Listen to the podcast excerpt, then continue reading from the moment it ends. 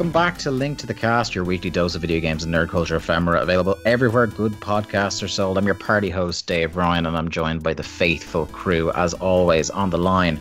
First, performing prodigy that is Mark Robinson. Mark, how are you this fine evening? Uh, not too bad. It's been a pretty chilled out week of yoga, work, more yoga, and Twitch streaming. Um, it's it's a, a life, it's a timeline that I was not expecting to be living at the moment, but it's working out all right. Such a like Silicon Valley week. It, you know what? It really is. Um, I've even all you the, were missing was I invented an app as well. But I do have the I do have the wanky ponytail at the moment, so I feel like I've got yeah I've hit I've ticked every checkbox at the moment. No, you need to go vegan, and then you're there the whole way. I couldn't do it. Like uh, even being vegetarian is difficult enough sometimes, and uh, like I I enjoy using eggs and cheese and milk too much to ever go you know full tilt. The uh, the only thing I haven't found because obviously uh, my partner is, is vegan now um, since the start of the year. The only thing I found very hard to replace is um, egg uh, milk and cheese, there are like acceptable substitutes if you know what to look for. Um, but yeah, egg is the one where any of the egg substitute I've worked with is so like it's like they overdo the artificial egg flavor to the point where it turns my stomach cooking it, let alone anyone's oh. stomach eating it. I mean, it depends yeah. on what you're using it for. Like, if you're trying to use an egg replacement because you want to have like scrambled egg or whatever, yeah, they're all just they never work. But if you're trying to use egg as a replacement in I don't know like a batch of brownies, like there are so many other viable like alternatives that work. But yeah. I've never, I, I've yeah, using having an actual egg like egg replacement for a fried egg or scrambled egg, yeah, it just doesn't work. Well, I like I used it. What I used it for was for um, a vegan nut roast uh, where it was needed as kind of like a binding agent, basically. Mm. And even that like stunk the high heavens of the thing uh, yeah, from just, a mile you're just away. better off using literally something else. Like I remember someone yeah. made a batch of brownies once and they used vinegar. Uh, and like you would think, what? F-? Yeah, no, but you cannot taste the vinegar in the brownies themselves, and they it's literally used as a property similar to egg or whatever else. Uh, yeah, because you, you do think that because vinegar is a pretty distinctive taste and a pretty powerful one. Yes, but they're not in the brownies at it's, all. It's like hardcore acid. Yeah. Can I just uh, ask, like, egg, um, like chickens lay eggs, right? So, like, why is free range chicken? Eggs My God. like, they lay that anyway, surely, right? So why can we not eat those if we're vegan? I mean, mate, I'm not vegan. I don't know. I don't no, know. no, but like, before you're if, putting this in my door. No, no, I'm just saying if we're vegan, right? Like if surely like if someone just has a farm and chickens lay eggs anyway, is that still not okay to? Ha- I don't well, get why it's not okay to have. that's to not have. the philosophy of why a vegan doesn't eat like anything. The yeah. whole point of it is they don't eat anything that comes from an animal. Yeah, but like it's not like the circumstances stop, of how like, it comes from. Yeah, like, and... like they, it, it's not like you know if the cow gained sentience and sold them the milk, they'd be like, oh okay, you know, it's it's like it's just point blank whether it was coerced out of an animal or Which not. Which it sounds like fucking something from a Discworld novel, quite honestly. Yeah. Yeah, but like a chicken would lay an egg by itself anyway, right? Without you know, if it was just living free on a on a, like in the wild somewhere. Yeah. So we're just not allowed to have that. You, you're, you're st- I think you're still missing the, the you're fundamental. You're not vegan. You can you can yeah, still you, have loads of eggs. Don't, worry. don't worry about no it. No one's coming for your eggs. I know. I just want. I want to understand the logic. I just that, that's what I mean. Like. Yeah, you're so, still like, missing it at like the fundamental level, which is just like I I think it's obviously it's more obvious to understand from the aspect of not taking the milk from a cow because like that milk is for the cow's uh, offspring. That that kind of yeah, makes I sense. get that one with eggs, sure, it's a little bit more like, huh? But I guess you know, look, you've seen you've seen Scott still, Pilgrim. It, you know how it yeah, works. If you're vegan, it's you're better. It's it's still like you know whether it's free range or not they're still being kept in enclosure and farmed for their eggs for profit like even if it's a nicer version of that yeah, i guess so if anything, though, I feel like a chicken has a better life, like on a free range farm, that would if it was just out in the wild getting hunted by like foxes and badgers and stuff. True, but then when they stop making money and then we run into Chicken Run, it's uh, not always. Yeah. Okay. So yeah, we're joined by Oh, the so yeah, I'm Romans of fine. audio, I'm Jack fine. How you? Can we just? I mean, like, can we just start the show again? No, No, No. no, not chance. no, but this is all awful up to this point. the Oh, Egg that's your fault. Chronicles are staying in. You're the one. You're the one that pressed on the questions. This is all entirely your fault. I- I honestly was just interested to know, like, what the philosophy behind it was, but I haven't got a clue. Well, you know, we should start another podcast. Like, I'm not saying And yeah, that and actually vegans have a should vegan eat on that one. eggs. I, I'm not actually claiming that that is okay. I'm just wondering, like, what the reasoning behind the thing is if something just naturally happens. Never mind. I go with the personal philosophy that I, I just don't like eggs. Yeah, some people don't like eggs. Yeah, your boy. I mean, they're missing out on a lot. so how was your week, Jack? Bean? Um, I actually haven't eaten a single egg this week, just to let you know. Is it because Uh, you're vegan? Yes. I don't know why. I, I really don't know why. I really, oh mate, um, yeah, not,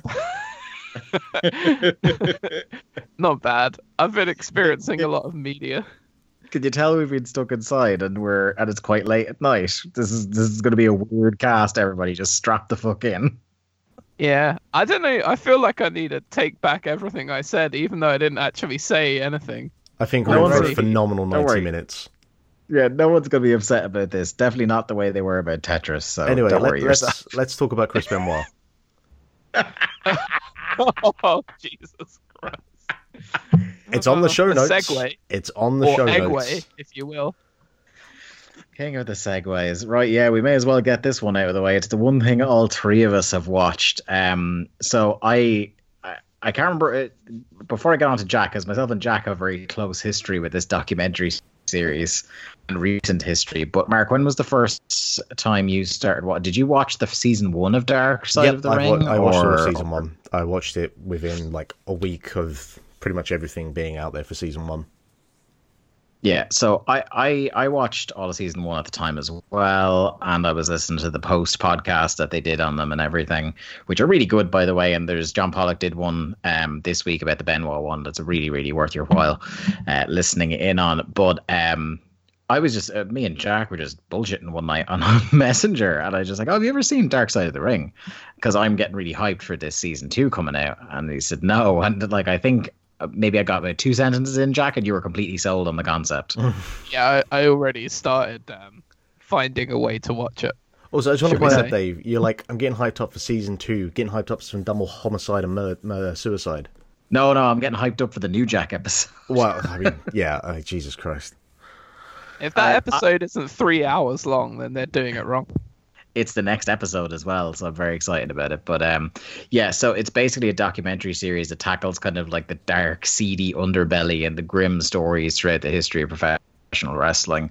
Um, the stuff you're not going to get on a on a glitzy WWE network documentary. Um, and yeah, this uh, the the season debuted, and Jesus Christ, with quite the one-two punch of uh, part one and two of the Chris Benoit story, and I don't think we really need to, because I imagine our audience are going to be a mix of people that I already either kind of know what happened with Chris Benoit and the murder-suicide of his family, or they're not going to want to be bummed the fuck out 10 minutes into a podcast when they were enjoying all the witty egg chat before now. Um, Let's not go back there. yeah, but uh, uh, Jack, as the newest comer to the the series, what what did you think of of the Benoit story? We talked a bit about it after we both watched it. I thought, yeah, it was really well done. Um, my first thought is that like this has crossover appeal, so there's an awful lot of um, you know, murder mystery and that True sort crime. of true crime and stuff like that that seems to have punctuated like podcasting and um, Netflix and stuff recently. So it's almost like they can't get enough of that. So I think this kind of being out there for free on YouTube or whatever that they put it out on the second episode is pretty handy because then it will get people into it to watch it that aren't necessarily fans of wrestling. Like the first season was really good of the show, but I feel like you needed at least a sort of a background in in wrestling to uh, to kind of appreciate some of the characters. Whereas this Benoit documentary, I think if you showed it to somebody that had never even heard of any of the people on the show, I think they would find it compelling. And it was just very well done.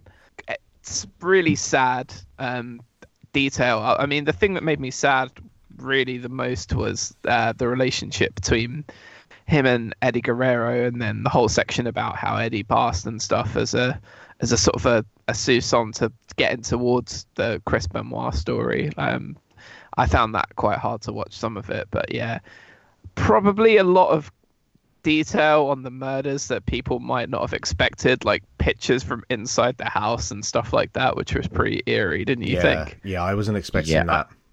I think that was the one bit where like I'm hard to kind of shock or anything like that, but it was like m- maybe we didn't need to see that.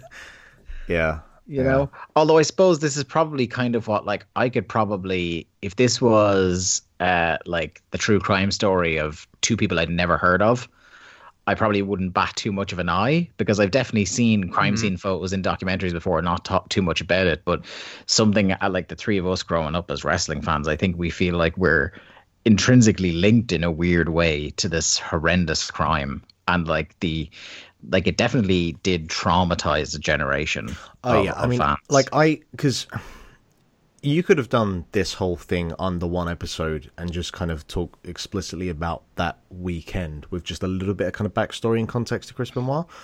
But the fact that they did the whole first episode basically exploring Eddie Guerrero and the relationship with Benoit and Yeah. how that factors into, you know, the next two years of Benoit's general kind of decline and mental well being um, and like for me personally, because I remember vividly where I was when Guerrero died and when Benoit died, and and everything that the, the fallout that came afterwards, and I just it, yeah, for for me on a, on a personal level, in particular, the the crime scene pictures and just the whole way that that that is kind of explored and explained, and then the bit where he talks about um, he's assistant officer assistant goes into the the gym room and like sees the mirror mirror kind of silhouette of, of Benoit and kind of puts her gun up to say hey put your hands up. And like he'd obviously you know had killed himself at that point and the way that they have the kind of reenactment and the way that um Yeah. they do the reenactments and stuff where you kind of see the figure that looks a little bit like the person in question it's it's very eerie and um, there, there were two moments that really kind of shook me for different reasons. There was that, and there was the bit where Nancy's sister and David Benoit, obviously having seen each other for the first time in 13 years, and they hug and embrace and just try and get out of the system. Yeah, this this hit me like way more than anything from the first series, and you know the first first series had some heavy hitters, but I think a lot of it was before my generation, where this was very much you know our generation. Yeah, we lived through this. Yeah. Like we Yeah. saw this day by day. Dave has explicitly intimate knowledge of the whole case from top to bottom, okay, as I found. out. okay. Well, Jack, that makes it sound like I was there, and I wasn't. I was 18. I was in the middle of my leaving cert. Uh, I just need to give my alibi then and there because you've painted a picture. Um, I just No. got to get the heat off myself. I, I think this was like uh, during myself and Mark, particularly in my case, this was literally the week that I properly became uh, invested in the online uh, wrestling community because I literally, I was telling Jack this the other night, like I literally joined the the Figure Four website the week before this happened. So yeah, like I I remember because it was a thing where it was such an unbelievable thing that I think people who were online in those days were kind of like reading absolutely everything around it. So as I was saying to to Jack, like I have details still rolling around in my head about testosterone to epitestosterone ratios from the toxicology report and like various quotes that people said at the time and can recite lines from the the, the debacle that was the the Nancy Grace shows around this and stuff like that from the time because I think a lot of us were trying to just grip onto any solid information we could. And and Mark you did hit the nail on the head there that I think this was I think in our age group we were maybe a little too young to be traumatized in the same kind of way by Owen Hart because we all would have been about nine or ten years old and there's kind of only a certain level to which the death of somebody on TV sinks into you at that age.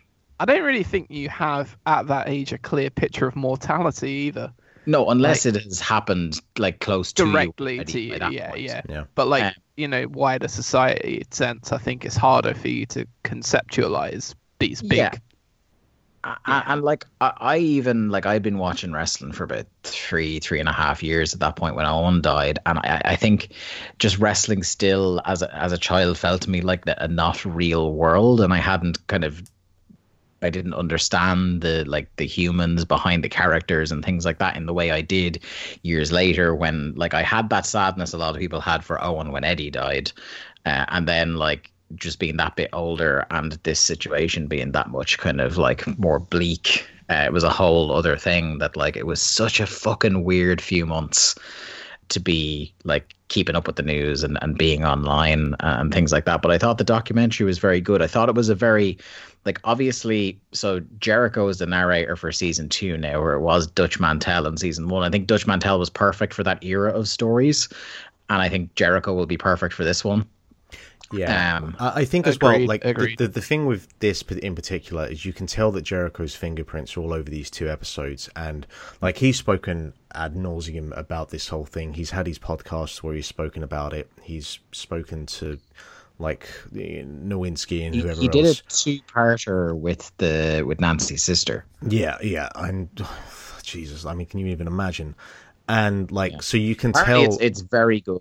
I'm, I'm, I, I don't doubt this. I don't doubt this. So you can tell that this very much was like a passion project where all of those things are you know going to be for a specific niche audience that you know listens to the podcast. Where this is a Vice documentary that you, you would hope is going to be um, laid out to a, a wider audience, and you can definitely tell that if this thing was going to be explored and explained, that he was going to want to make sure that the narrative was done correctly and and you know the the guys who've been making this are obviously smart enough and they would have gone in that direction but he really made sure that the the kind of boat went in that particular direction. Yeah, and, and that's the thing that like you need to come into this with like I think it's a very good humanizing story because I think it does uh, not of him necessarily, it, does humanize him in a way where kind of like it, it it goes down the line of what I think a lot of people now that we understand CTE more, we kind of understand that this was a person whose head had suffered so much trauma that he had just he essentially lost his mind and this was not the person everybody knew and loved and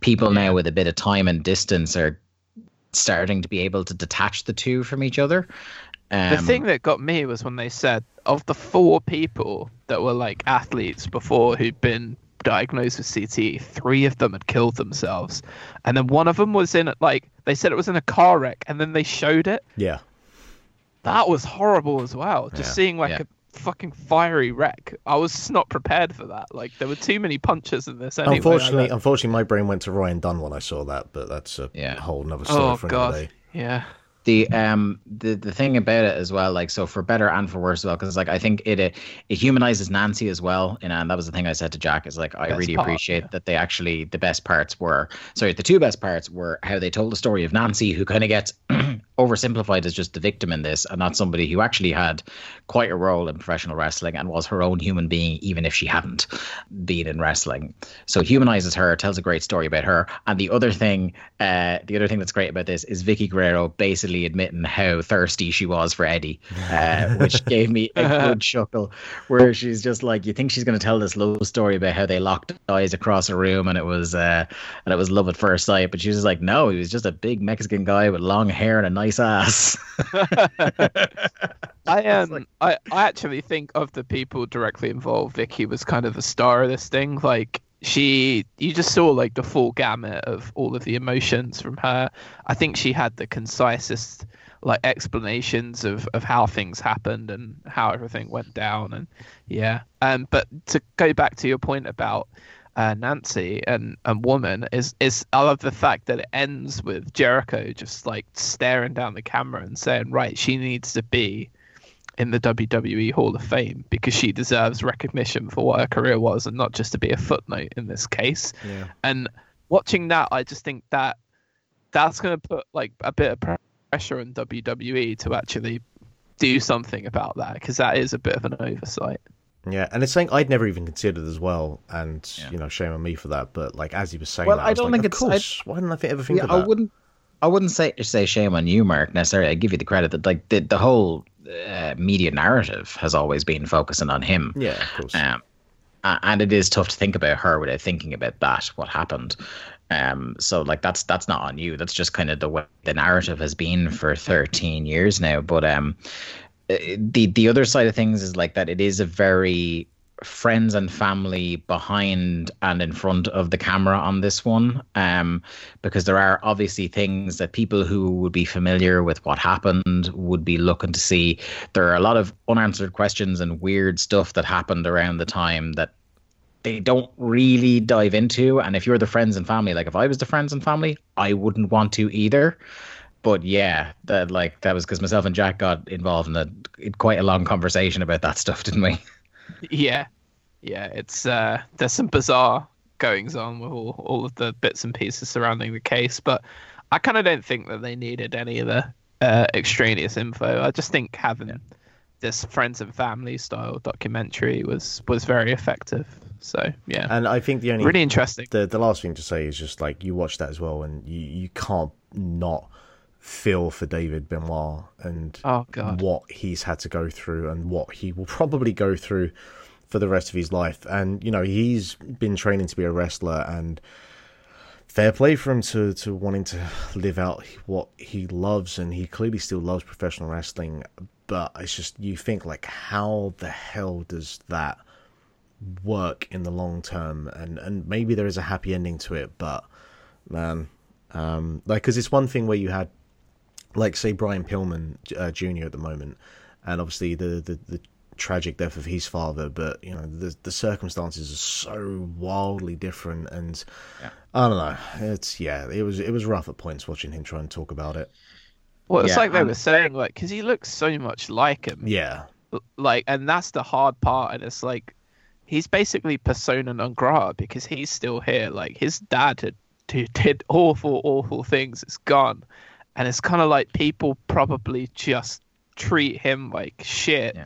as a like afterthought because of what happened with his dad which and, which makes it even like 10 times worse. It's hard enough even trying to process what happened yeah. without having everyone be awful to you as well.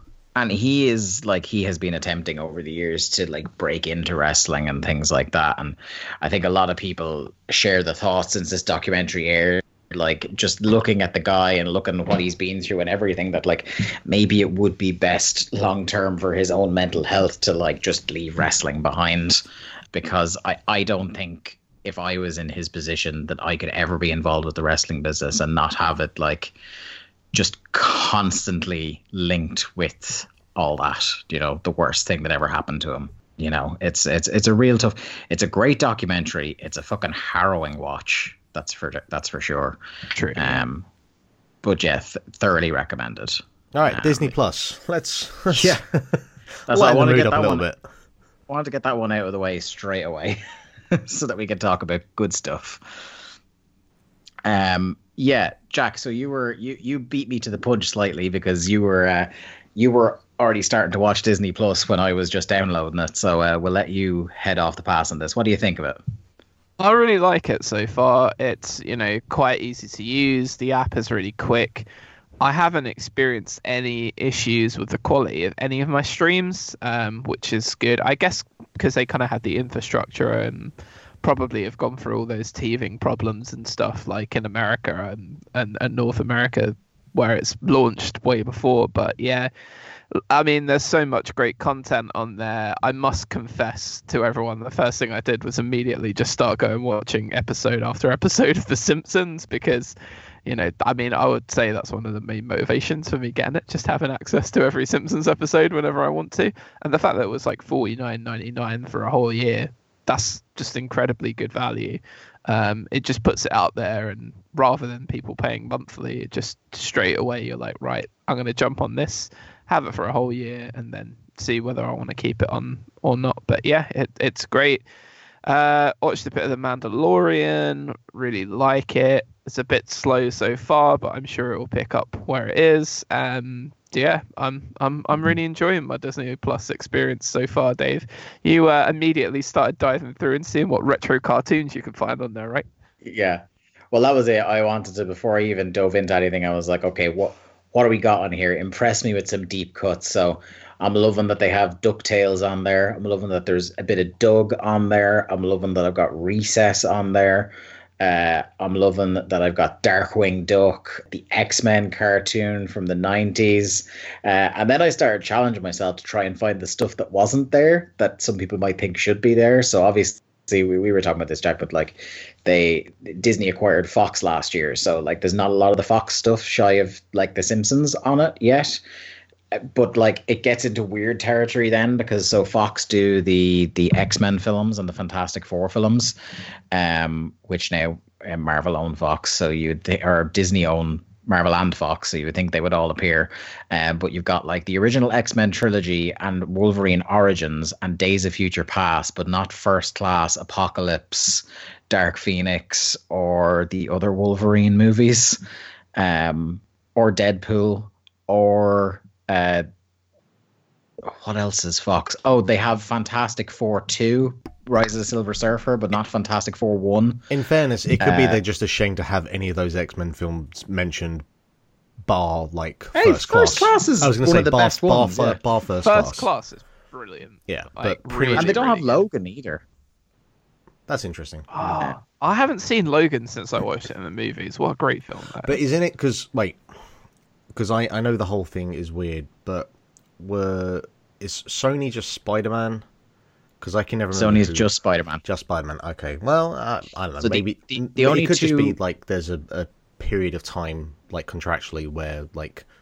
uh, You know, at some point, I imagine Logan will be there in the future, but maybe there's whatever time the deal. thing well, you see the thing i would have thought that too only for the fact that like days of future past came out after first class and days of future past is on it but first class isn't. And the same with the other the james mangold the wolverine would have come out before days of future past as well you know? So it is it like it doesn't seem to operate on the, the rules i would have thought. But the only two holdouts so there's none of the there's spider-man cartoons on there but none of the the tom holland spider-man uh, solos. Neither of them are on there, um, and thankfully neither is Venom. I don't think. Um, I liked Venom.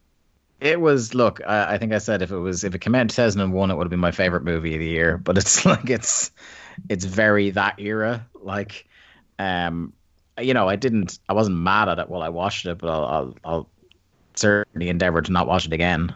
Um, what was the other stuff? So there's like yeah, the a lot of the Fox stuff like um, uh, Futurama and King of the Hill, uh, which I imagine will probably get added at a later date.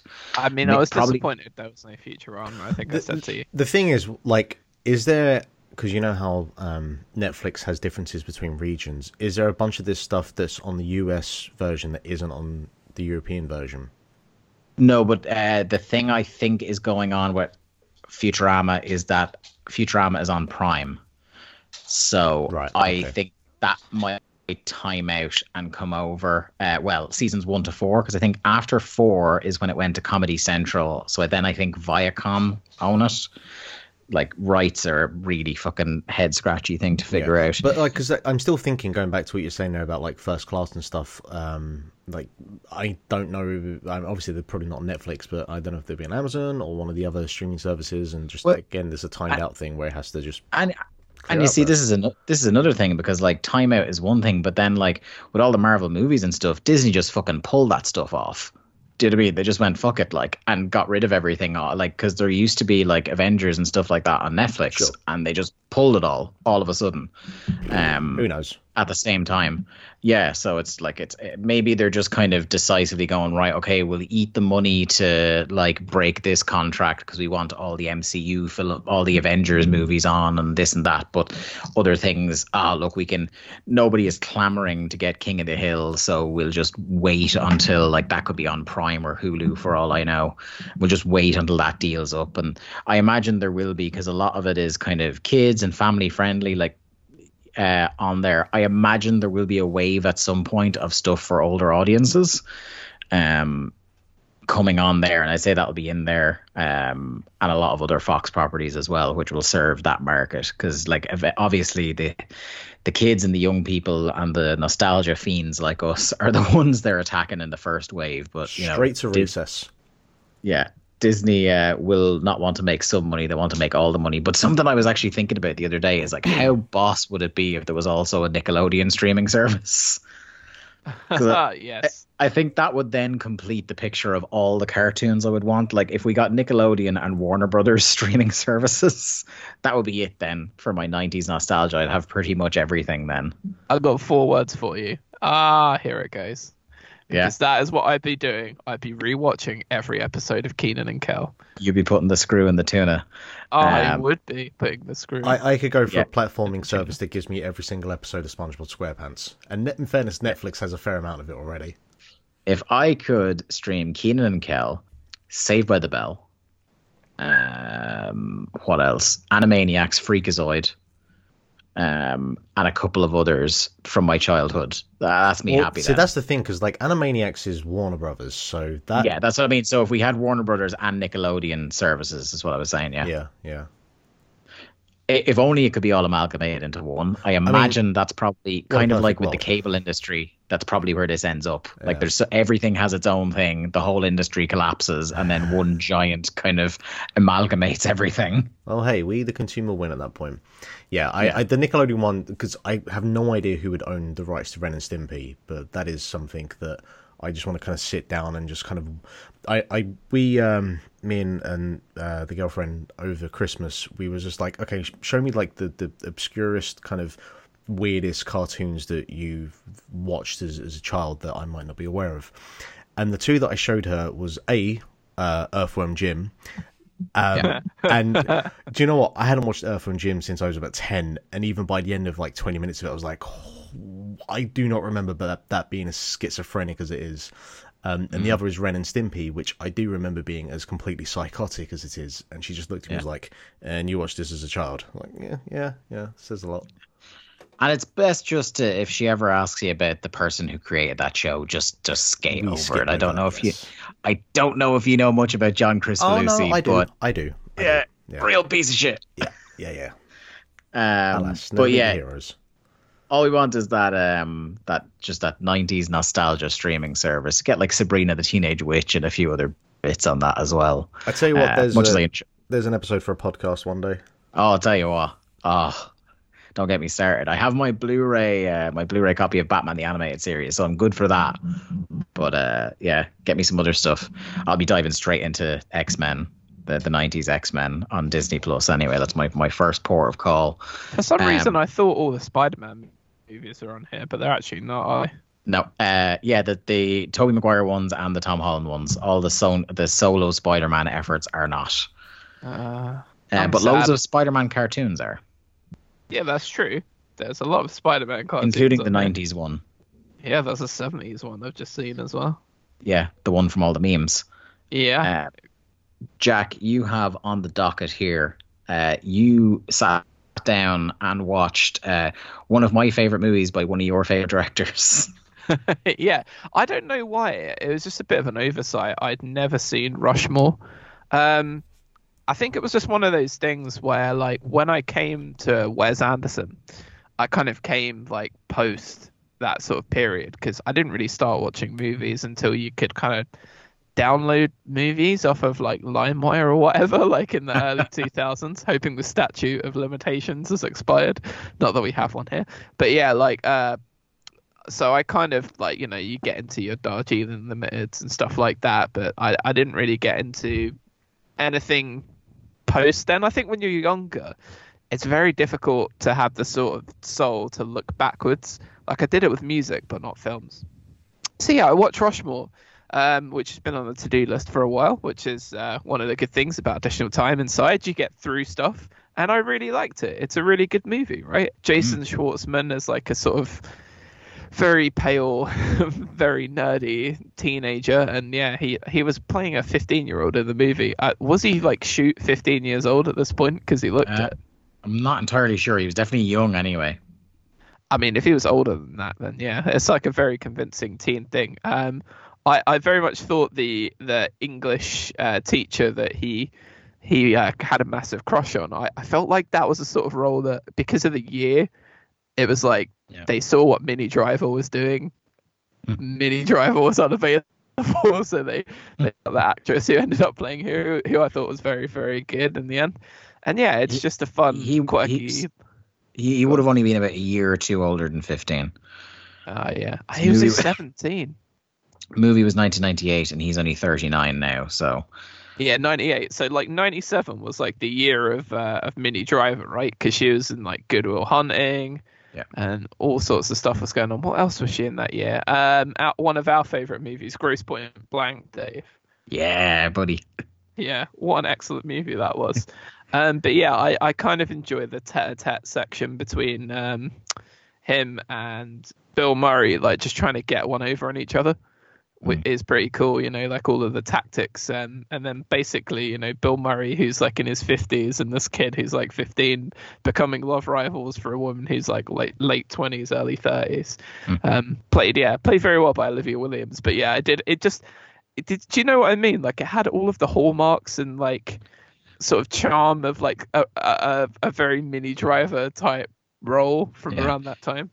It also had a lot of the charm of Wes Anderson before I think he kind of wore his own tropes out for me. Because it's like the further he gets on in his career, the less interested I get in him.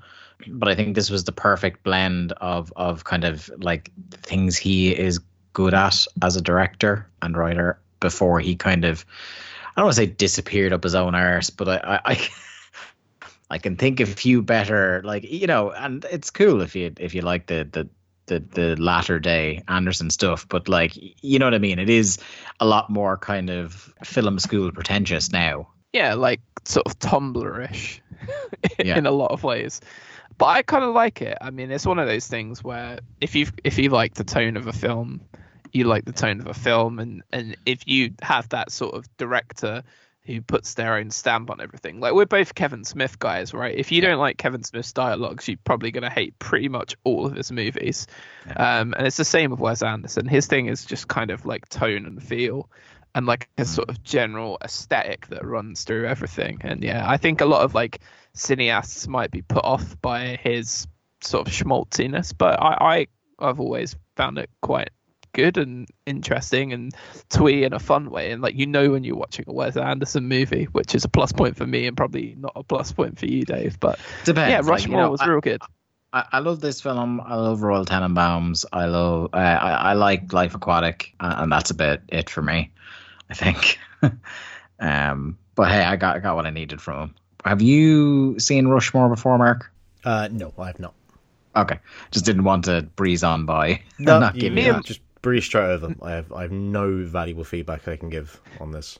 Six, six years ago, me and Mark, Do the full Lance Storm. I have no thoughts or feelings. Yeah, Six years ago, me and Mark went on a mandate and we went and ate excellent burgers and then went and watched a, a Grand Budapest Hotel in Stevenage. Do you remember? we remember did that? do Mark? that. I do, and I very much enjoyed that film. Exactly. And and part of my like, I really liked that film, but when I saw it again, it was kind of a couple of years after you'd moved away. So I think part of it is like, oh right, this film makes me think of my friend that I miss. So like, I think that's another like attachment to it that I have. But that's my favorite Wes Anderson movie. I, I think it's great.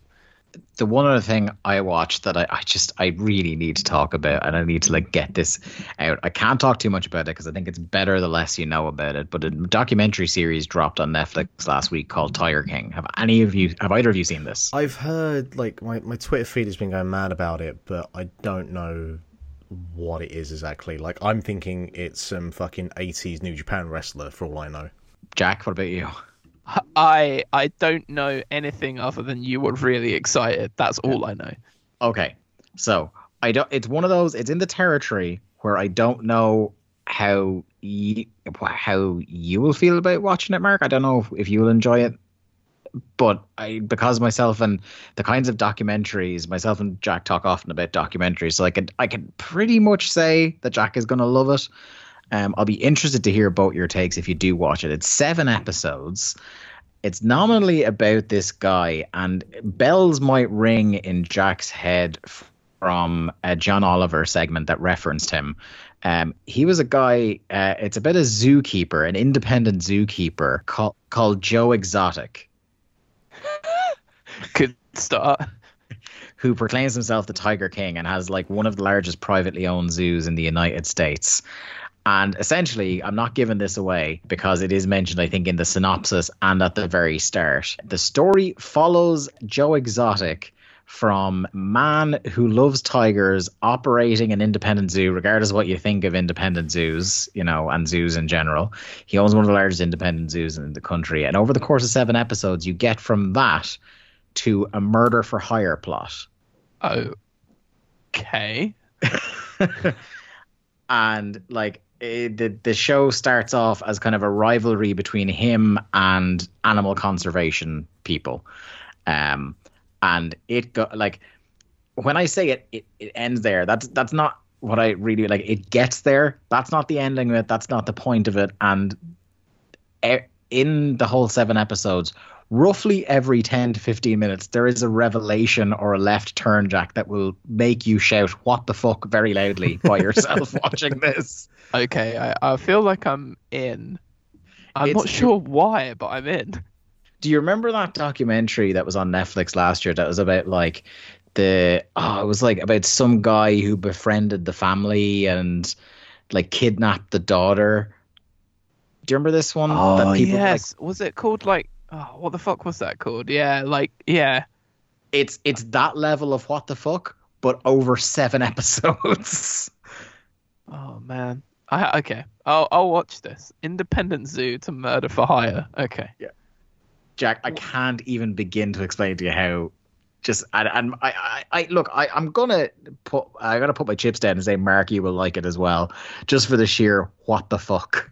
I, um, I you know, I'm I'm prone to a what the fuckery every now and again, and uh, I'm just looking at the summary and also looking at pictures, and the pictures alone is selling me because I'm seeing some real like fucking Las Vegas magician type fucking oh. gimmick with this guy. Oh my god, you uh, you've no idea. You've no idea. And please, like again, now that you've got got enough to to kind of whet the appetite, Just, don't look up anything else about it. Okay, fair enough. Like, please don't spoil it on yourself. I've seen some light spoilers going up here and there. I went into this completely blind, roaring, laughing, screaming at the TV at various points.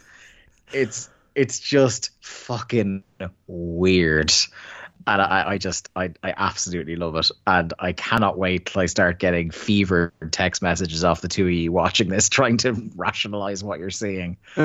But yeah that's that's kind of the the total sum total of what i'm watching. I, maybe like at some stage when all three of us have watched it we could talk about it because then i think we'll be out of spoiler territory. Naturally there's an article that is 10 wrestlers who could benefit from a joe exotic gimmick here's the thing, Mark, as well, and this isn't tipping the cap at all. This is like it's it's just it's a very weird place, but uh kind of as things on Twitter are reaching fever pitch, as people were starting to watch this and like word of mouth was getting around about how weird Tiger King was on Netflix. Uh Raymond Rowe, one half of the War Raiders in WWE, former War Machine on the independent scene, was like, "Oh yeah, I wrestled on an indie show at that zoo once." Yeah, I saw that tweet the other day and I had no context for it, but I saw that you just fucking lost it. I completely lost it. I tagged Johnny in it, uh, Bose Johnny, who was watching the show at the time, and he found the card for the show, and then on YouTube he found a taping of the show. Of course, of course. There's a there's a tape of every show that ever existed somewhere. Yeah. So I'm gonna go watch that at some point, I think.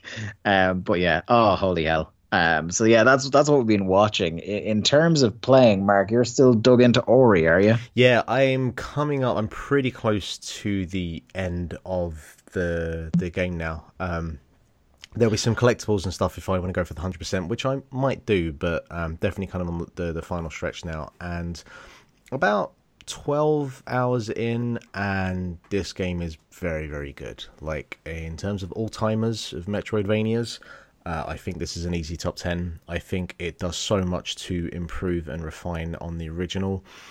The one area more than anything else where I, I think it really tries to uh, improve on the original is like the, the general platforming um, mm. and really taking you to task to hone down your platforming skills. Like there are so many areas in the game where you've just got like walls and ceilings of spikes around you and the game gives you all the tools that you need to very much in the Guacamelee type of way. And I can't remember if I mentioned it last week, but it definitely became apparent over some of the harder areas where Ori has the ability to, you know, double jump or triple jump. um, has a dash, has uh, a particular weapon that gives you kind of slight upward swipe and momentum. Um, there's a particular ability you can use to give yourself kind of a boost um, over a few feet, and you can basically chain all of these together to get around the environment and cover pretty large areas of the environment without ever touching the ground. And you know there are loads of other things as well where Ori can ricochet off of enemies' projectiles, or there are like particular blue like kind of lanterns that you can use like a, a, a lasso to tie around and then kind of propel yourself even further and like when you get into the the rhythm of that and it's almost like you know like parkour where it's all seamless it's very much like that and it's incredibly satisfying. Um, on the flip side of that though the game makes sure that you have to use all of those abilities and make sure that you're very good at using all of those abilities. So yeah like between that between the soundtrack which as i said last week you know come the end of the year we will be talking about the soundtrack because i think it is unfucking believable how good this soundtrack is. It is, yeah, it's it's a very very good game. I I've heard some reports that like the the final boss is a bit game breaking, um, so I'm curious to see how that is. The there are like three. It, it kind of does the the Legend Zelda thing where you have like the first half of the game, and then you have the second half of the game with these other objectives that you have to go and fulfill, and there are like three main areas, and there are uh, two bosses for these three areas and they're very very challenging. Um, I swore a few times. It took me about twenty minutes between the two of them. And what I like as well is that because you have all of the. Did you play Hollow Knight at all? I have it. I, I I kind of had bought it while I was playing Cuphead, but Cuphead exhausted me so yeah. much that I was just like, Do you know what? Not now. Grand, fair, fair. So Hollow Knight has a, a, a system where you can um, have like three or four trinkets at a time, but you can extend it over the period of the game to about seven, I think. Um, and they have different abilities, so they might let you, um, they might give you like thirty percent more power, or you might have fifty percent more power if you're under, you know, so much health, or you can double jump instead of doing a single jump. All these kinds of things, or like passive abilities, like you'll collect orbs, and so they can um, like change the way that you play the game by the different trinkets that you have, and definitely like the game and the weapons that you use mean that you kind of have like attack mode Ori or defense mode Ori or um, uh, traverse like moving around the environment Ori, all kind of based on the types of trinkets that you want to use. And it's really cool. Like you, you know, it's like you're a tank and you kind of change how you are basically. And uh, like you come straight into one of the boss levels and immediately I'll go straight in and I'll change the trinket. So I've got like the arrows that are more powerful and spread into like spread shots. And I'll remove like the option to see secret areas or uh, let me stick to walls because I know I'm not going to need them for that particular area. So it's you know it definitely makes sure that you get use out of all of the different uh, trinkets that you pick up. So uh, yeah I strongly strongly can recommend this game so you've been stuck into this and haven't started on the game myself and Jack are about to talk about. It. No, no. So as I was saying to Jack before we came on the air, the the thing with Metroidvanias, in particular Metroidvanias, is that if you stop playing, if you're like halfway through and you stop playing for even a week or so, it's impossible to come back to it because you're like, okay, what the hell was I doing? What was my last objective? Oh god, I can't do any of the skills that I could do before. So it's been through gritted teeth, but I was like, I'm gonna sit through and finish this and enjoy this experience before I get to Doom Eternal. Yeah, probably wise. Uh, myself and Jack, we've been playing a bit of Doom. Oh, um, oh yeah. Jack, how are you far into Doom? How are you? How are you doing with it so couple far? hours, couple yes, hours into Doom. Same as. I, I um, haven't gone crazy with it to be honest, because yeah. I number one, and we can get into a bit more obviously but number one it's it's a very intense game yeah. and i kind of feel like it takes a lot out of me playing it i don't know if you yeah. would agree with that um, no no it is because it's an exhausting focused frenetic experience and even on like it's kind of like those machine it, it's like doom 2016 and the um the Wolfenstein reboots, where like even on what would be considered the the median difficulty, it is intense and difficult. Hard, yeah. I put it on the medium, medium, median. I yeah. put it on the median difficulty, and at first, plenty? yeah, I think so. Yeah, yes, and it was difficult, like very very tough. I was I was finding that you know like particularly I hate arachnotrons so freaking bad, man. I But I'll, I- I'll tell you what. So one of the things I really like about the game, uh, I have a lot of thoughts on on the game a couple hours in, but like one of the things I really like is that they have thought a bit more in in kind of developing that combat chess idea of uh, using secondary fire as like basically enemy puzzle solutions. So like different secondary fires on different weapons will be effective against different monsters. And yes, uh, the those fucking spider fucks, I, I I hate them too. But are there there are a few more satisfying feelings than when you're able to shoot that shotgun sticky bomb and land it on the antenna? Yeah, I love the sticky bomb so much. By the way, I love just seeing like even I'll use it even on like a random, just like one of those like really low level demons that are just sort of ambling towards you, just to see them explode. Yeah. It- it's real satisfying. I think they've thought uh, about a lot of stuff, like as well, being able to fire off L1 and the frag comes out really quickly, and you're able to use it to immediately stagger a Cacodemon. It feels like a lot of the enemies are beefed up compared to Doom 2016. Very like, much the- so. I, I don't feel like it took that much effort to take down a Kako demon before, but I could be mistaken. It has been four years. What are the Um, name of the charging um, demons that just that just relentlessly Uh, go at you? Demons? But The Pinkies. I hate those guys too. Yeah. I've finding hated, th- I've those hated those since the most trouble. 1993. In fairness, yeah. Oh god, those are causing me the most trouble by far. It took me a while to understand how the arachnotrons work, but those Yeah. pinker demons are just awful. I've got I've Yeah. got two questions. Um, does you Uh-huh. you're talking about the the combat chess thing here, and and Doom in general. One of the things that the game has always done very well is it makes you make use of all of your weapons because you know, Uh-huh. All enemies have different types of like some are you you need to just kind of circle and strafe. Some you can just get close combat in and you with the shotgun. Um like i imagine it does that and you know does it more basically in this. Yeah. Yeah, I mean like so Dave, I mean he'll give you a real more in-depth answer, but I'm kind of relatively new to the Doom series. I've never really played any of the original PC games and it wasn't until Doom 2016. why that I do you involved. wound me? Wait, look, I just never really had that good of a gaming PC at any point during my life. Still don't. this is your version of me not playing Final Fantasy. what exactly? and Everyone's honestly got a i miss have out. to say like doom the original doom is still very good but it is somewhat jarring to come to in 2020 Yeah. like you can't I- jump I for think- a start Yeah, yeah. But I like I, I still think, you know, depending on what metric you use to evaluate Doom 1993 now, I still think it's a very functional and enjoyable Oh, of, shooter. Of course, it, but it's like Yeah. it's that kind of like you play it because it's a gaming historian sort of thing, Mm. um, more so than just like straight up enjoyment. Um, unless you still have that nostalgia factor. But yeah, anyway. Mm. Um so yeah, like they they've kind of they've um they've made some quality of life improvements to the things. So something I think I mentioned to you before, Mark, is that like so you can use your uh, glory kill to when an enemy is staggered and glowing, you can use your glory kill, click in the right stick, and they burst into health drops. Which is helpful, but the other kind of thing you can do is use your um, you can use your chainsaw to uh, cut a weaker enemy open or a stronger enemy if you have more fuel in your in your chainsaw, and they explode into ammo.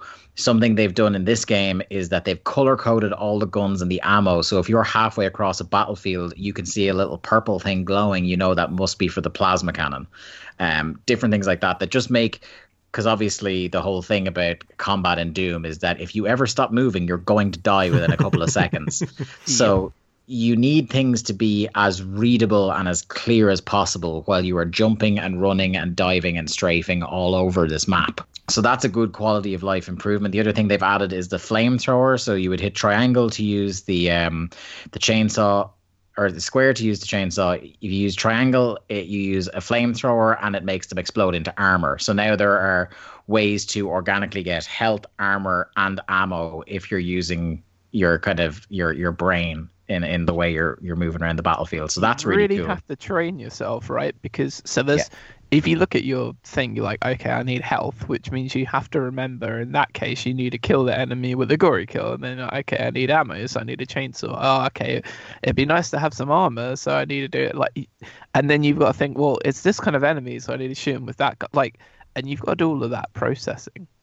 Yeah, one thing- seconds. Yeah, and and something that's really clever about the level design in Doom. So, uh, one thing it's kept as well is that the level design is very intuitive. That it looks like a big maze, but if you kind of you can you can pretty well figure out without getting lost where you need to go. There's also you can ping your objective point uh, if you want to. But oh fuck, what was the other thing I was gonna say about quality of life improvement? I can't remember. The one thing is so so far, and it seems to be a thing that um people do say a lot about this game is oh yes another sorry that was I'll go back. One of the really clever things about the level design is that pretty much when you finally it clicks in your brain and you start getting into a rhythm they introduce a new enemy or a new weapon or something. So you're never quite in a rhythm where the difficulty curve flattens out. There's always a significant challenge present in every level that's that's new or, or different. Yeah. um, Um, so many times in this game they've whipped a new demon at me, and I'm like, oh, what the fuck is this now? yeah Like and it feels like it's trying to punish you. Yeah, and they come in waves as well, in a more distinct waves than they used to with the old gore nests, where it was kind of you'd come into a re- an arena and all the enemies were already pretty much there, and you knew who you had to uh, get rid of. But there's like enemies hidden behind like monster closets or behind around corners. I don't know what. That like a couple of times in early levels, I've kind of dropped my guard, thinking I've done and stopped moving. All of a sudden, fucking Cacodemon is right behind me because there's another wave. So it trains you to do the thing that you should be doing from Doom 2016 as well, is that you don't stop moving and don't stop shooting until the heavy metal music stops. I've I've heard that the the levels are maybe just a little bit too long. I so No. I wouldn't say too long. What I would say is the problem with the level design, and it's something. This is what I was going to say. Um, it's something a lot of people on Twitter have been saying, is that it's a bit too platformy. Yeah. Um, there's a lot of platforming segments, and even early on in the game, a lot of the big arenas are in. Did you find this, Jack? Even in the kind of, I can't remember what it's called, uh, Ulti, something like that. There's an early level where it's like all kind of, um, lava and shit around you. It's the first one with all the lava and, and stuff. Um, and it like it, it's just little island, little island, little platform, stuff like that. And it just I feel like not that it's lazy, but just that it's a little much. I mean, know? that sounds right up my street. Yes and no because it's not like you're trying to negotiate platforming puzzles to get through the level. It's that these platforming these platforms are just there in the middle of those big wave after wave after wave fights. And it's kind of the one thing that like it, it feels like it's like one of those things where you're doing really good in combat and then all of a sudden you kind of just take one step too far back and you're in the lava. You know it's just like it's just a little annoying in the wrong kind of way um, where you just didn't have quite precise enough a jump. And from what I've heard everybody say, like the more the game goes on, the more that is in there and the more wearing it gets to be. I mean, it sounds like it Um, could be a thing where it's it's very much there to break up the pace of the game because um, not that it's it's like a common complaint, but it's certainly like feedback that there was with Doom 2016 is outside of a few platforming sections, that game is like from fucking start to finish, just like relentless in the the thing that that game does, and I to a certain degree part of the charm is that it is that. But I Yeah. I, I wonder if the the the, uh, level designers in particular were kind of like, okay, how can we break Well- up that pace a bit? See, I don't think it's because it's it's these are right in the thick of the battle, so it doesn't really slow things down at all. It just makes the same amount of speed more difficult. Um, as far as I'm concerned, anyway. I mean, it could be that Um, they were just playing a lot of Quake because Quake had a lot of that deathmatch arena where you're moving around, but you're also not jumping as much. But certainly with the the launch pads that you would use, um, like the dynamics of how you move around the environment sound a lot more like Oh. that. But I'll find out for myself when I get around to playing it. yeah, like I'm cool with and and Doom 2016 had a lot of that where there were different levels and and stuff like that in different arenas, but it's more just like the ease with which you can have like an excellent be uh, playing some excellent Doom, and then just like sidestep a little. And you've just fallen into lava. Feels a little bit like, oh, come on! Like I, even if you have all the different levels of platforms and stuff like that, and then it's just floor. Yeah. Cool, but it just feels like an unnecessary. Like now you're just being dicks a bit. Yeah. Um, Okay. to try and uh, not to slow down the pace of battles, but to slow down the pace of the player getting through the game. Right. See, because in my in in my head, I had it like the idea that there were these platforming sections that were just the puzzle platforming, but it's p- platforming on top of having to fucking you know move and dodge and shoot everything around Yes. you. Cool. Now, It's kind are of like you need to learn the dimensions, though, Dave. Don't you think? Because I know the the lava bit that you're talking about. I kind of I died a couple times there. I had to learn like when and where to jump and where the spots to land were, and you almost kind of don't worry so much about what's coming at you. You're thinking about your location a lot more than you're thinking about the demon murder. there is definitely a certain element to that, but like so far, I found it like I'm already finding that particular gimmick repetitive, which is not something I find repetitive about Doom. And I like I don't find the combat chess element of Doom repetitive, and that's the first time I've gone, oh, would you fucking quit it with this? I get what you're doing, you know. And by the sounds of it, it's just proliferates throughout the game. Now there are platforming segments that you thought we were talking about the first time, Mark. There are kind of little combat puzzles to try and traverse the world, and th- those are fun enough. Um, you know, there are different like you've got a double jump and you've got a, a kind of like an air dash, and you've got uh, there's different surfaces you can hang off of, jump off of. There's like bars that you can swing off of. That stuff absolutely fine and cool, and some sometimes you get into arenas where there are those bars to swing off which help you traverse around that's all fine but i feel like the putting in floor is lava is just a little bit like uh, that's it's so tired you know? It's so kind of you're just trying to slow down people's progress now rather than create an interesting challenge because you can create the the same kind of dynamic challenge uh, that Jack is describing by not having that, by just having different levels and having floor on the bottom, by making kind of different levels of hazard at different levels, where it's still you can hit the floor on the ground by missing a platform and still kind of negotiate your way out of situations, but it just made it, you're just tactic, tactically at a disadvantage uh, and things like that. I just think it's a bit, uh, it's it, it's just a bit wearing for me already. A couple of hours in, uh, uh, you know, it's um yeah. Uh, like I, I really like it because it's essentially just more doom and i'm always going to like more doom. I'm i'm the doom guy here. Um so i'm always going to like it but um i i we'll see how it plays out by the end but um if there are a couple more niggling things like that it's it's not going to be the kind of perfect tight little package that uh, doom 2016 was anyway. But we shall we shall wait and see. I, i'm looking forward to getting more into that uh, over the course of this week. Jack, before we get to our final feature, you were uh, you were playing something else.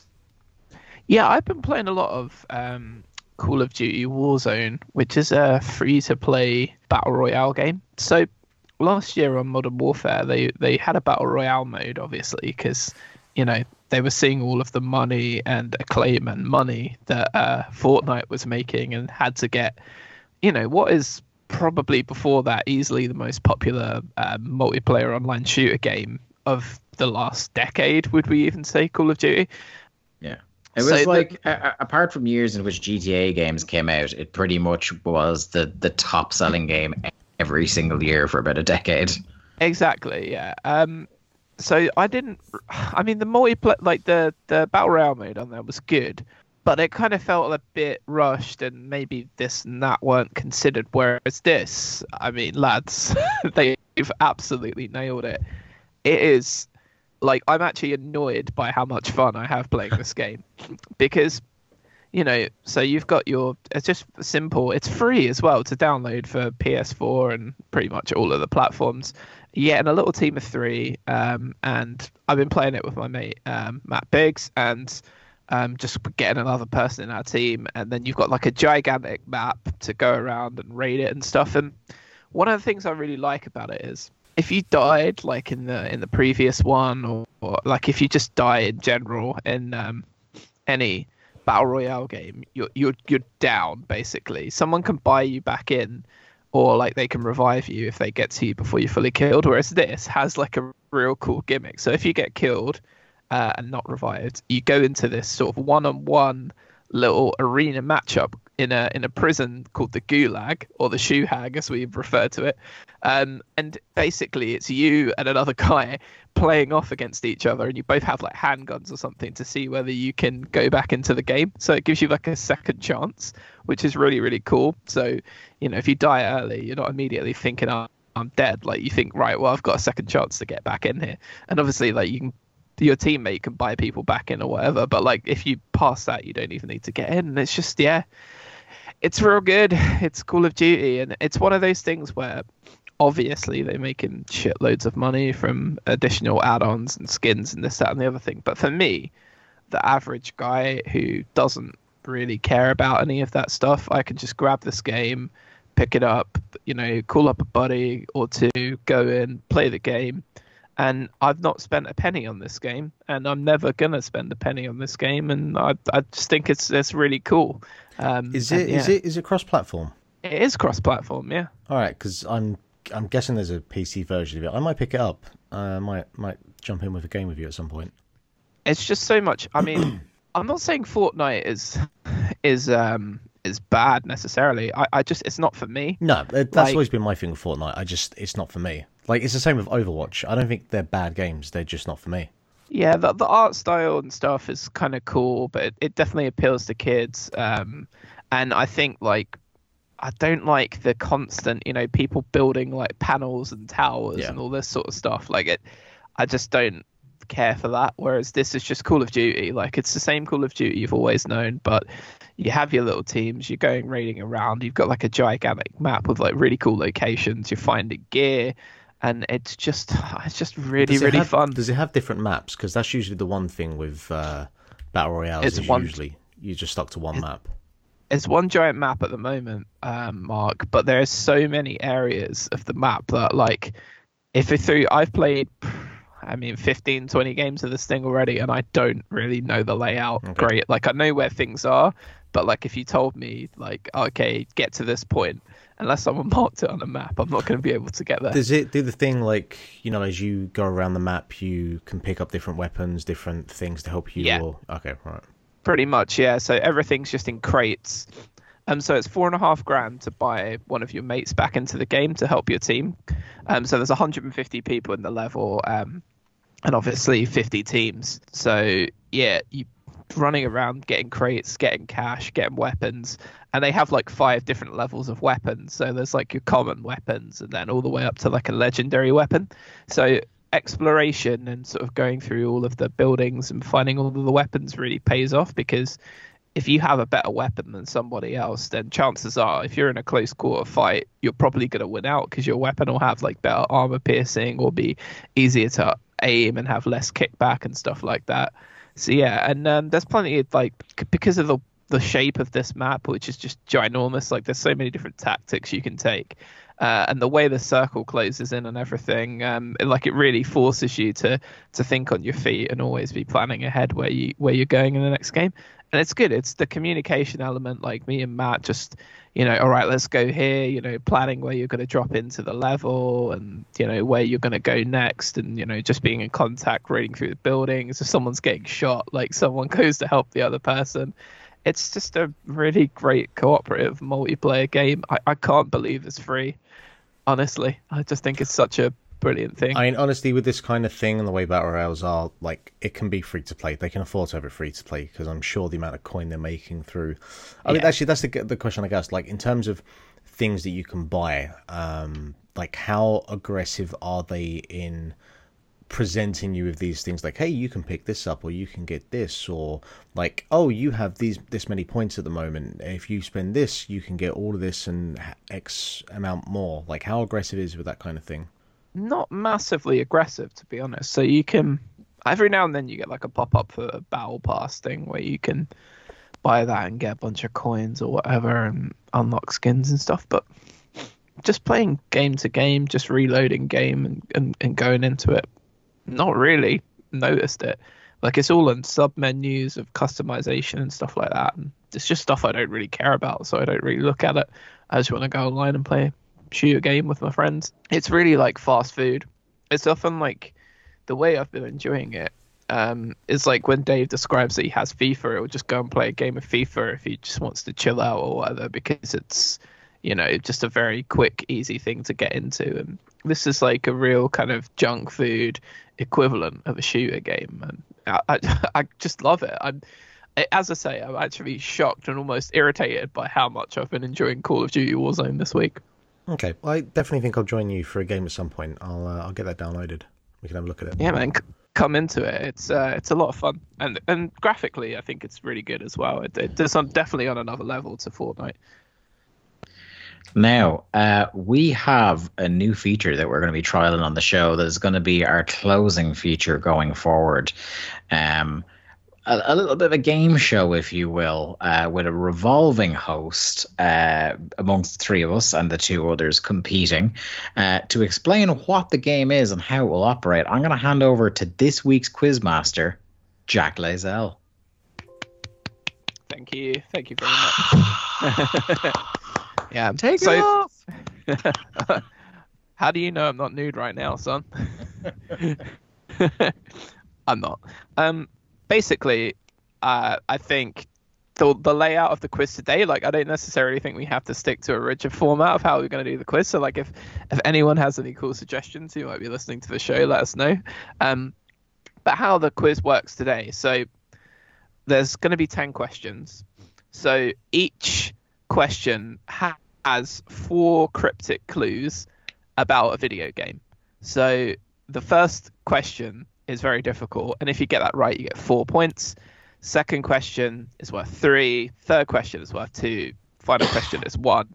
And if you don't get it on all four, I'm going to tell you what platforms the game came out on, and you get half a point. And if you don't get it after that, then nothing, basically. Um, but yeah, so there's 10 questions. And what I'm going to do is each round, after each clue, you both get a guess and we're going to rotate that. So first, Dave gets a guess at Mark, uh, and so on and so forth. Does that make sense? Yep. Yep. Okay, so I've got an example question here. If you guys want to do the example question, just to get into it, um, just to get a feel for how I've set it up. okay, so for the example question, right? So clue number one. Um, who wants to go first on the example question? By the way, I'll give it to uh, Dave. Yeah, okay. okay. Clue number one. Okay, the setting of this game has a biblical theme. So that's a lot of dead air, Dave. is it? Is it Saints Row Four? Get out of hell. It is not. It's not. Mark. I'd say you would have had your socks knocked off if I got that. I would have been. Yeah, that would have been crazy. Uh, I can't remember enough about the game to know how much is in there, but I'll say Far Cry Five. No, good guess though. You're, okay. you're trying you're trying to play the man instead of play the questions here. well, you got to remember some of these are a little cryptic as well. Yeah. Okay, and you realise why. So, question two: Lots of the game's antagonists have animal-themed names. Okay, and now just to clarify, does is it like Dave will go again first, or I'll go again first? Yeah, yeah, because okay, it's basically like so the advantage for each person. So yeah. Okay. Hmm. Is it Diddy Kong Racing? It is not. Mark? Biblical themed and the characters have animal themed names. Yeah, the setting of the game. So the first thing, listen to like, so the setting of the game has a biblical theme. Uh huh. Right. Again, think cryptically. Yeah, I'm. Okay. i I can see like how it. Yeah. Okay. Now, now, Quizmaster, might I ask you a question here? Yes. H- have you prepared this quiz fully aware that we're idiots? yeah, because but so what I've done. oh, oh, you have. no, of course not. I'm I'm gonna pass, and we'll move on to the the, the next uh, clue. Okay, so okay, number three. This game can be played aggressively, but it favors a more considered approach.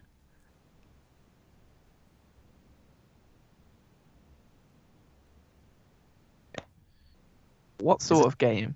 Is Go it on. Dark Souls? No. Very much no. Uh, Jesus Christ. I I have nothing. I have, I've Okay. Nothing. Fuck. The lot. So the last one is the main character stays in touch with his orders via an in-ear communication Oh, device. right, okay. Is it Metal Gear Solid? It is biblical theme. It takes place in Shadow Moses. Lots of the antagonists have animal-related names. Really, Dave, you should have got it from that one. Vulcan Raven. I really the game can be played aggressively, but favors a more considered approach, stealth, Yeah. and uh, the main character stays in touch. Yeah, All right. made it easy. So Okay. you guys get All the right. Yeah. Yeah. Okay.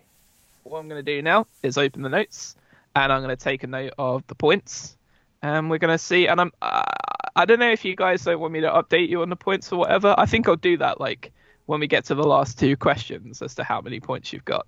Tell you what, So- Dave, I worry we're really about to get shown up here. yeah. I don't think you are. Okay. I made that that one a little bit more obtuse, just so you could kind of get used to the sort of general feel to the game. Okay, Okay. so for question one, who wants the honor?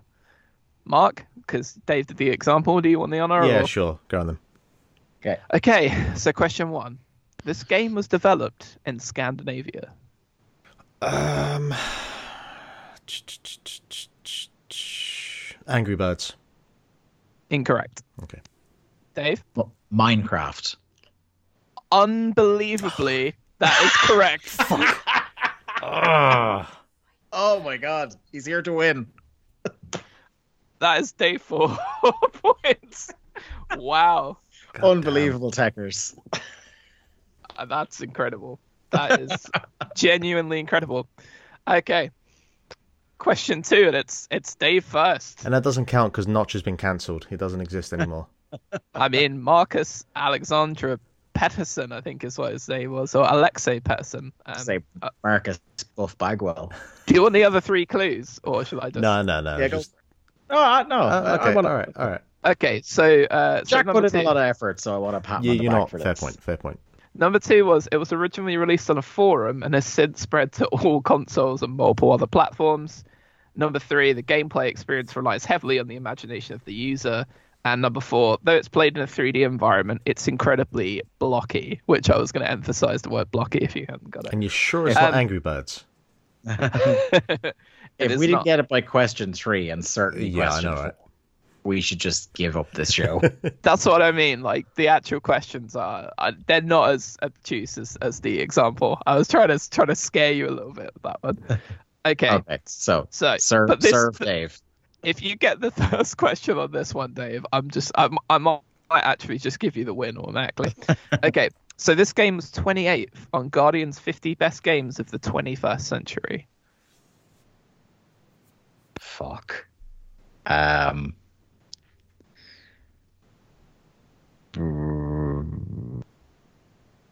Portal Two. No, Mark. Journey. No, good guess though. Um, Oh, mine was a bad guess. I'm trying to encourage. No, I don't know why I said that. Um, so number two, this game has five main modes. Five main modes. Like individual game modes. This game has five main modes. I don't want to say too much with the clues. Mario Kart because- 8. Sorry, Mario, Mario Kart, Kart 8 is incorrect. Mark, Um,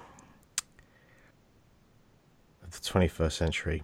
Um, trying to think if like one of the Final Fantasy games has a bunch of modes, but no. Uh, what games have more than one modes? Uh, I can't. My brain is not coming up with anything. Yeah. Yeah, I'm gonna Okay. pass. I'm gonna pass. awesome. Okay, so number three, it was a console launch title. Oh, Oh, Dave, Console launch title. Now I'm trying to go back in my head, like what games came out, what generation. Um, five different modes. Console launch title. I'm sure someone like listening is probably screaming the answer. Yeah. It's not. I have no reason to guess this apart from the fact that it was a console launch title, so I'm just swinging at it. Breath of the Wild. Incorrect. Okay. Mark. Uh, Switch one too. No, Cogs, that would have not been in the top fifty. That was a terrible guess. Goddamn. Sorry, mate. Yeah, no, that's uh, fine. Number four, so the final one. It's one of the few games that's easier to play standing up rather than sitting down.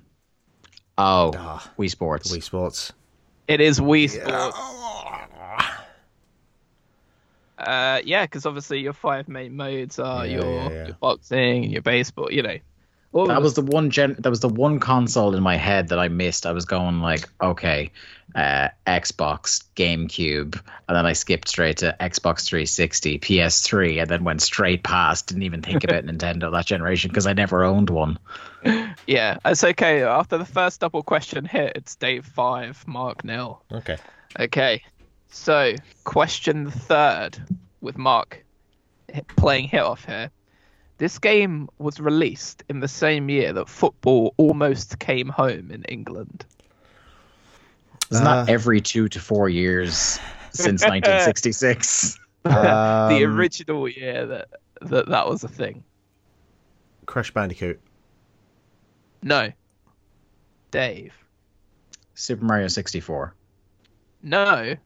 But you'll both be pleased to hear that the next one is 3D platformer. Mark. Oh, we've narrowed it down considerably. 3D platformer, 1996.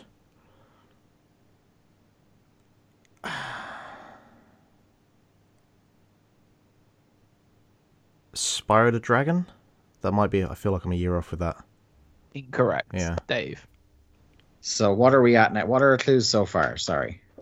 It was released in the same year that football almost came home in England and 3D platformer.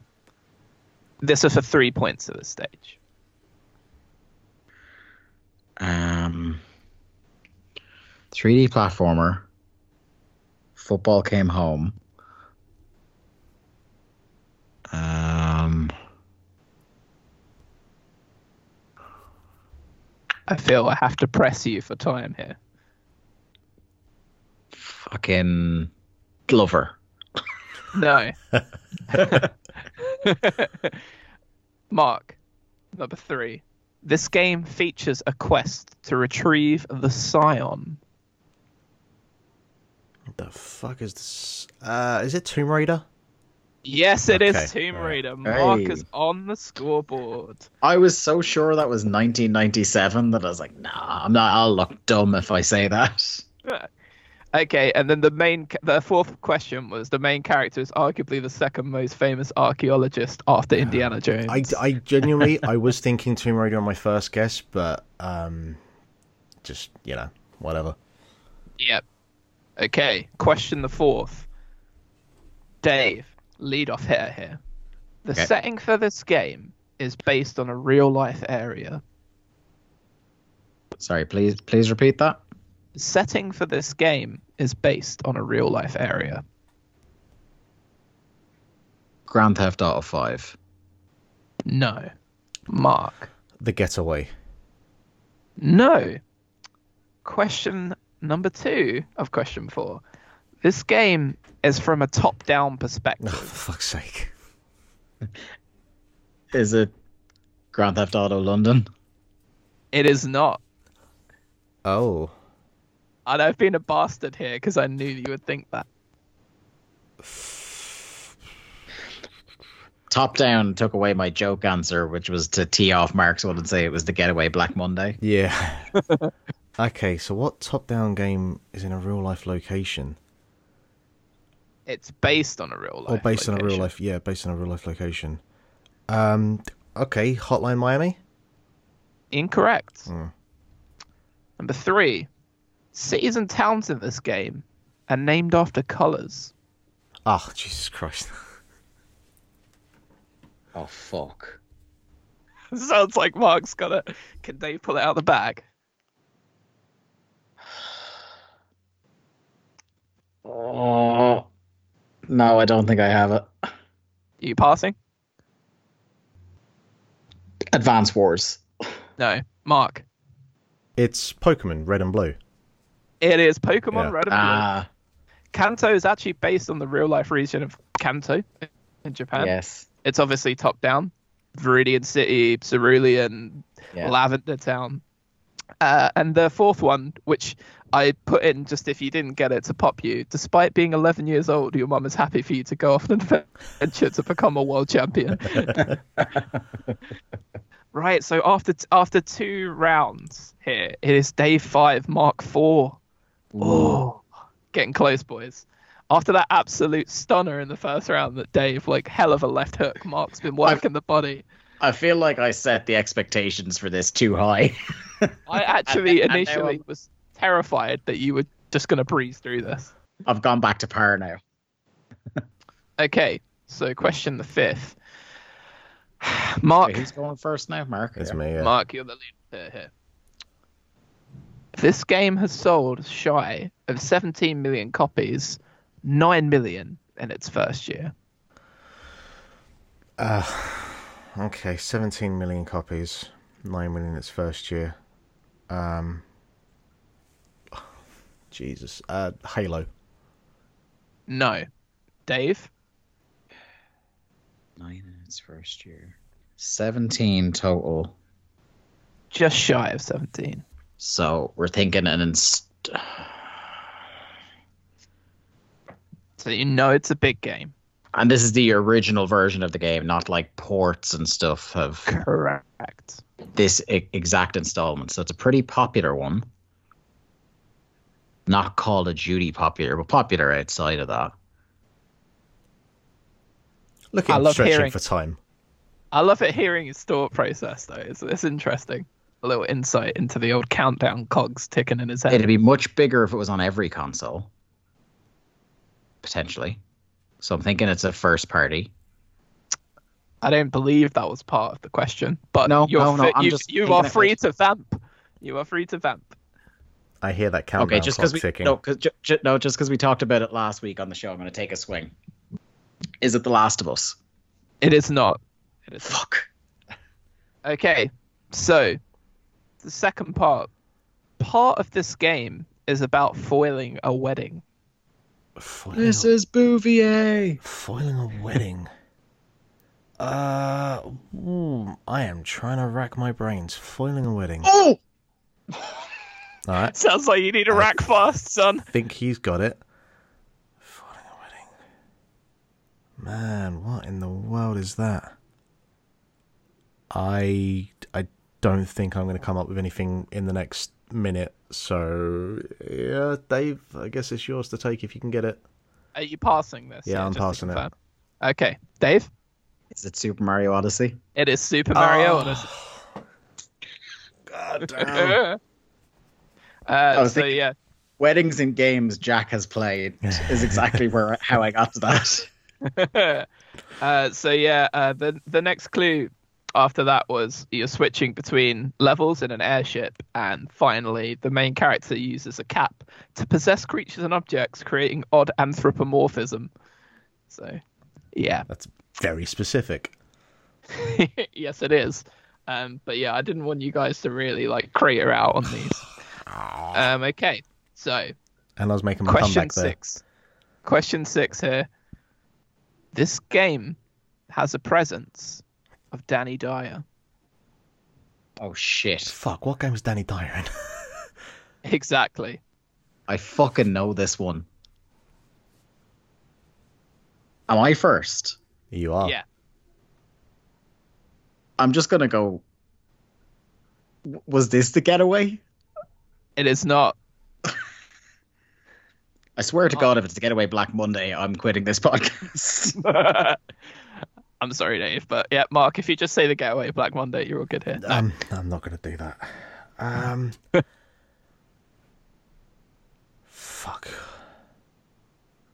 we talked about this on this podcast. I could fucking swear I've said Danny Dyer's in this game out I- loud and I've not gotta too long say, ago. It has to be a Grand Theft Auto game. It has to be. Um. It's Oh, wait. Was it Vice City? It is not Vice City. No, it's not. I'm It's afraid. recent. It's recent. Okay. S- Number two. The main character of this game lives in a cul-de-sac. Is it Grand Theft Auto San Andreas? It is Grand Theft Auto San Andreas. Do you know what I was thinking of? And I'm actually uh, no, because I, I don't have my phone died, and I don't want to fuck up Skype. Could somebody could somebody Google Danny Dyer Rage Two? Because that was my guess up until you said cul-de-sac. Okay, let's take a brief Danny Dyer Rage 2. oh dear. Danny Dyer is also in Grand Theft Auto Vice City, though. Oh, I but that wasn't the game you had. No. Yep, how to get Danny Dyer in Rage 2. Oh, Everything thank you need God. to on. Yeah, I could swear that was a news story we it's did. it's too late, and I don't have the energy to contest this. Okay. It's uh, Dave 11 Mark 4 right now. Need a big one here, Mark. All right. Okay, so this game's central location is in Michigan.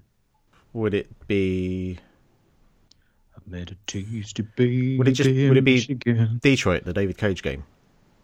Whatever it's It is proper not is. Detroit Become Human. no. Okay. That was immediately in my mind as Yeah. well. And I did that for that reason. Yeah, I, f- I figured that was yeah. yeah all right. Um, I've laid traps here. yeah, you have. You're you're you're on four dimensional chess here, my friend. Um, fuck. I'm gonna pass. Okay. There's only one weapon of note in this game.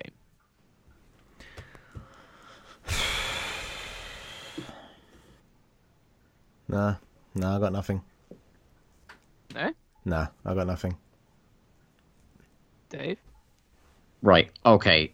Look, this is going to seem really dumb when I say it out loud, but I, I literally, do you know one of those times where somebody says something and it just sticks out in your head? And I'm pretty sure, like, could be wrong, but I don't. I, I don't remember the location of this game ever being said, but the only game I can think of where you only have one weapon of note is Portal. It is Portal. Oh my god. Por- Portal is in fucking Michigan? Yeah, What the? Where did you find that? I know. I was trying to find a way of uh, making it so the first question was very difficult to access. Like, is it in Detroit? Aperture Science? No, it's in Michigan, though. Just, just general, unspecified Michigan. Yeah, no, so the location of the complex is the Upper Peninsula of Michigan, Oh, also okay. known as the UP. It's a no- there's a northern of two major pe- peninsulas that make up the U.S. state of Michigan, bounded primarily by Lake Superior. I absolutely like. I if if it wasn't for the the one weapon thing, I, n- I was never getting that off Michigan. No, no. Jesus Christ. No. No. But I've set all those first questions up to be really obtuse. Yeah. So the Yeah. trap that I laid on the first one was that I thought you would go for Hitman because you know how much I love Hitman and those guys are from Denmark. So yeah, but that one didn't work. I was I was appalled by how quickly you got that. Okay, so yeah, number three was the sense of isolation in this game is only punctuated by a faceless antagonist. And number four, your main companion is an inanimate object, and your reward for completion is dessert.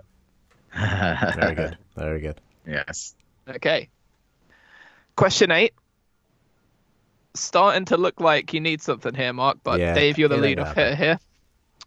So, an American magazine based Oh, around a specific console chose to completely refuse to acknowledge that this game existed. Oh, is it Wind Waker? No. Can I get the Okay. question again? So, an American magazine based around this game's console that the game came out on chose to completely ignore the fact that this game existed.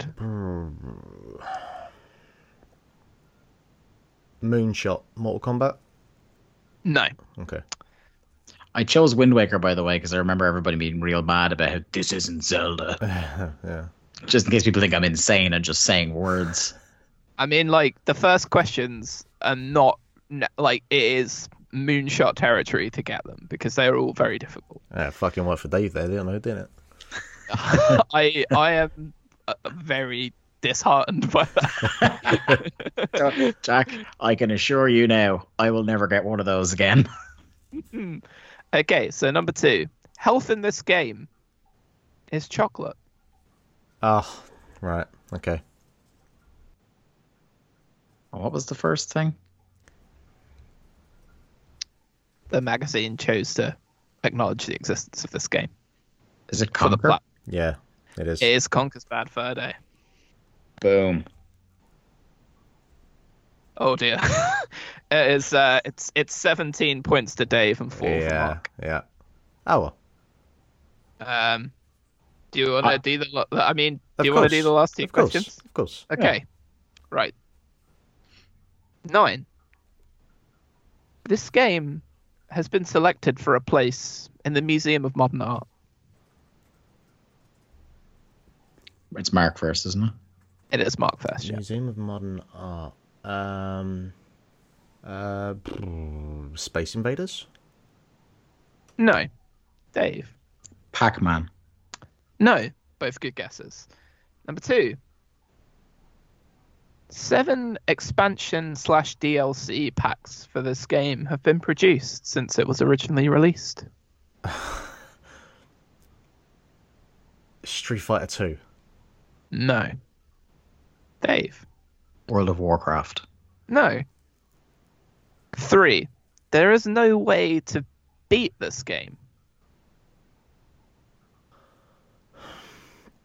Which one of those fucking coin ops is it? Frogger? No. Dave. Donkey Kong. No. No, you can beat Donkey Kong. But you get to a kill screen, don't you, instead of actually beating it? Ah, you still beat the it. arcade version. Okay. Take it up with Billy Mitchell. I was gonna say. The last one here. The main goal of this game is the maintenance of life. Honestly, you could have started that as uh, clue number one, and I'd be just as lost. Is it, or, or have you passed, Mark? no, or- no, no, not yet, not yet. Maintenance of life. Yeah. What fucking coin op?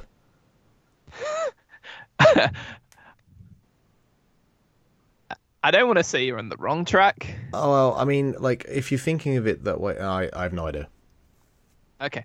You passing? Yeah, I'm passing. Dave. The Sims. It is The Sims. Oh Jesus Christ, of course. Okay.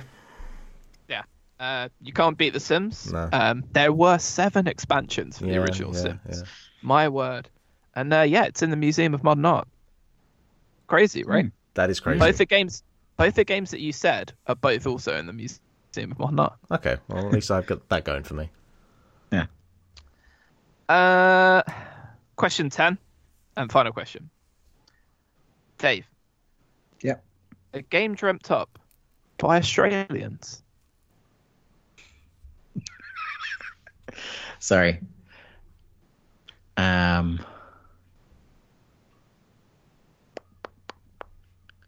Mad Max. No, Mark. Wait, a, a game dreamt up by Australians. Yes. Man, my knowledge of video games from Australia are pretty limited. All I could think of was the "How did this get made?" Mantzoukas' joke about Speed Two being based on a dream by Jan de Bont. I was thinking of um, Dash Dingo from uh, from that episode of The Simpsons where Lisa has to stay home sick. mm, nah, I got nothing. Okay. All right. Number two. The idea from this game originated from a group chat and a photograph.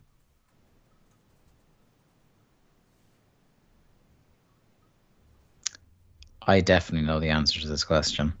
I feel like that's a trivia thing I've heard before. Octodad.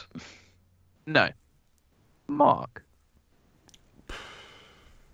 I I still have nothing. I can't even moonshot something from that. Okay, pass. Um, uh, I don't know. Bioshock. It was not Bioshock. Right. Number three. despite if you its if you'd got me on Bioshock, I yeah, I kind of wish that was true. Number three, despite its Antipodean roots, the game is actually set in an English town. did you put in that question just to say Antipodean? Because that's what I'd do. Set in an I'd already written Australian, so I was trying to think of other ways of saying Australian. set in an English town. yes. Is it the Getaway Black Monday? Dave, it is not. Mark, All right. I guess I've got to think what games were set in English towns, but uh, I'm definitely not going with GTA London. So, what else is there? What else is there?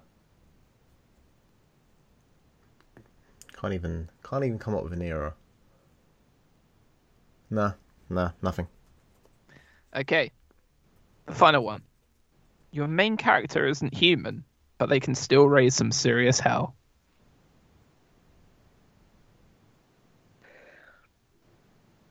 Is it Devil May Cry? It is not. It's a dude from Devil May Cry, not human. He's half human. Ah, yeah. Uh, there's a whole thing. There's an angel. There's a demon. It's yeah. We don't have that kind of time. No, no, we don't.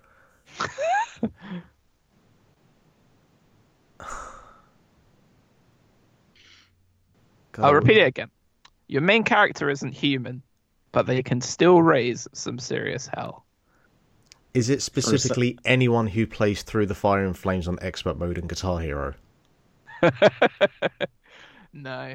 Because Uh, that's that's sadly it. not. That's that's all I got. That was a real Okay, moonshot. so for the half point at the end, the game was originally released on PC, Mac, and the Nintendo Switch before spreading to other consoles.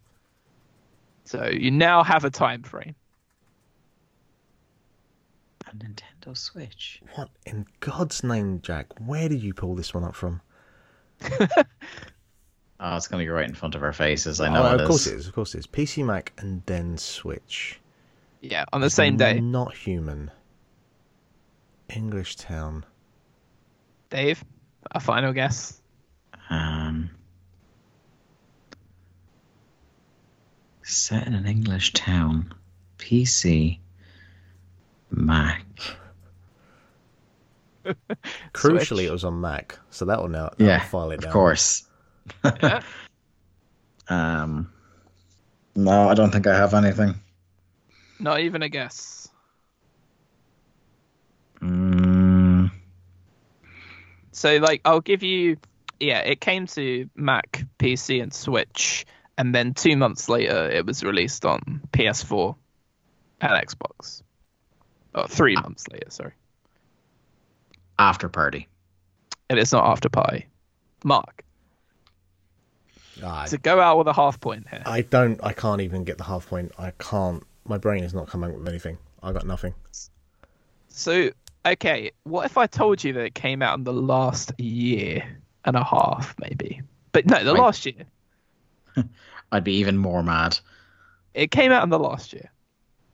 I, I feel like again this is one of those we talked about it on the show and specifically noted at this time. God, my word, not only has everyone spoken about this game, but uh, there have been memes and oh, uh, it's fucking Untitled Goose oh, Game. oh, yeah, oh, it's Untitled Goose Game. yeah. God damn it. Yeah, I I and I thought- do remember now that trivia fact that it was a photo and a group chat. Yeah. Yeah. Oh, I should remember it was an Australian developer as well. I remember them talking about that. Yep, set in a small English town, and yeah. I thought from like your main character isn't human but can still raise hell. I I, thought, I I went biblical with that and couldn't come up with anything. So I just Okay. was trying to suppress the urge to do Steve Austin when you said that. God damn kid!" God damn kid. okay, well, uh, I think Dave has won this emphatically. So Scoreboard uh, was Dave 18 and Mark 4. So Cool. yeah.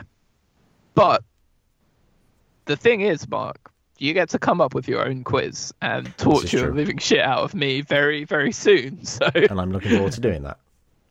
I'm Yeah. sure you are. I hope everybody enjoyed listening in and guessing along and shouting at us for being idiots. Uh, that's the end of our as yet untitled game that uh, we will be ending our shows with going forward. Um, we will see you again next week, where our big topic of the week is going to be looking back at the PlayStation 4. Uh, we're coming up on the end of it this year, with PS5 coming up uh, during the holiday season. Uh, so we're going to look back at some of our favorite memories from 2013 to the present day on, on the PlayStation 4. Uh, at Link to the Cast is where you want to go to keep up with uh, our shows and when we ask for questions and different things like that. Um, individually, I'm at the day to Dave. Mark is at Lithium Project. Jack is at Jack Layzell. Um, and yeah, we'll, we'll see you all next week. Thanks for tuning in. Bye.